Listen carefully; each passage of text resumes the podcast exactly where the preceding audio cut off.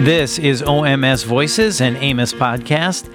I'm Bill Klaproth, and with me is Dr. Michael Shnayder, who is here to discuss dental implants, long term solution to missing teeth. Dr. Shnayder, thank you so much for being here. Absolutely. Excited to do the podcast. Yeah. Yeah. So, first off, what is a dental implant? So, dental implant really it's a titanium structure that replaces a person's tooth, and really it's uh, a single implant could replace a single tooth, whereas two implants can replace multiple teeth.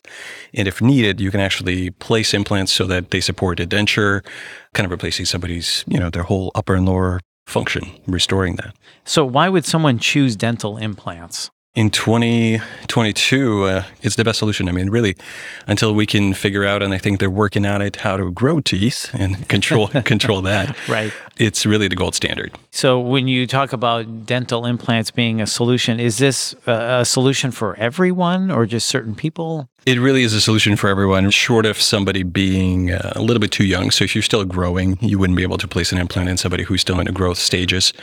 But really, after that, even in patients who are to a certain degree, there's probably certain medical conditions which would prevent them from having an implant or would, wouldn't be recommended. But otherwise, even smokers and somebody who's a diabetic, there's other medical conditions that we can work around or do some modifications where we can still place implants. Right. And dental implants certainly have benefits above and beyond, you know, dentures, which we all know of and have heard about for years. And our grandparents, we've seen our grandparents with dentures. Is that right? Absolutely. I mean, it's really the technology, everything has changed over the last even five to 10 years dramatically, where everything has advanced to the point where those patients don't have to suffer the dentures and falling out dentures, inability to chew, inability to speak, you know, being worried about them falling out.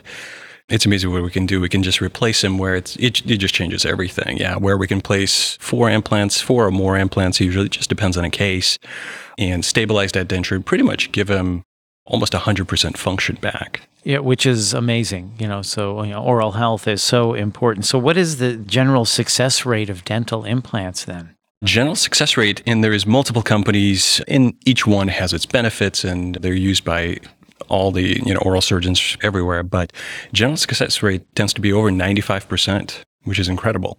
Yeah, that is truly incredible. So, someone who chooses dental implants can think then these implants are going to last. As long as they're properly cared for, you still have to go to the dentist. You still have to do, you know, your checkups and everything like that, depending on what kind of a prosthesis we're doing. If it's a single tooth or if it's a denture that's being supported by implants, there's variations. And that's where your oral surgeon is going to be important because they can guide you through that whole process. But yeah, they can last a lifetime. Well, that's a good point. So let's talk about that. Why choose an OMS to place dental implants? I think oral surgeons, as an oral surgeon, there's many different uh, specialties and everything like that. But really, we go through additional training. We go through rigorous training in our programs where we place the implants. We learn the bone biology. We learn the technology behind the implants, why choose one versus the other. And then we, through rigorous training and really hundreds of implants that we place during our training. We'll learn the intricacies behind that. So it's very different from maybe even a local dentist who goes to a few courses and then, you know, starts placing them. Are they qualified or will they be qualified maybe in 10 years, you know, once they get to a certain number of implants that they've placed and have experienced complications and, you know, some other things? Sure. Yeah, this is a complex process. You mentioned bone before. There's also soft tissue and nerves involved, right? So you got to be careful. You really want an expert correct doing this because of the challenges that you're faced when doing this. Yeah, 100%. Nerves is, you know, one issue in the upper jaw. We get close to the sinuses, so that could be another problem. And really you have to be comfortable. There's techniques that as an oral surgeon through the surgical training that we'll learn how to avoid those or how to do something to rectify some of those issues in anatomy things. So, when it comes to dental implants, what's one of the biggest questions you get about them? I think the biggest question we get, and it's really more of a life changing experience for people who are wearing dentures. And I think for them, they're like, well, am I going to be able to chew? And for a lot of them who've worn a denture, if you're out there who's worn a denture, everybody knows, especially not being able to taste. And people who wear dentures start losing their ability to taste because the palate is covered and they don't get that. So I think the biggest thing sometimes people get they're like, am I going to be able to do that again? And yes, really with implants, once we place implants, they can support the denture. We can get rid of the palate. They kind of get their function back. They get their speech back, everything. Well, this has been fascinating and very educational. So anything you want to add when it comes to dental implants, long-term solution to missing teeth? No, I'm just kind of excited about all the technology that's coming out. Implants continue to evolve, which is great from different surfaces, different designs that we're seeing right now.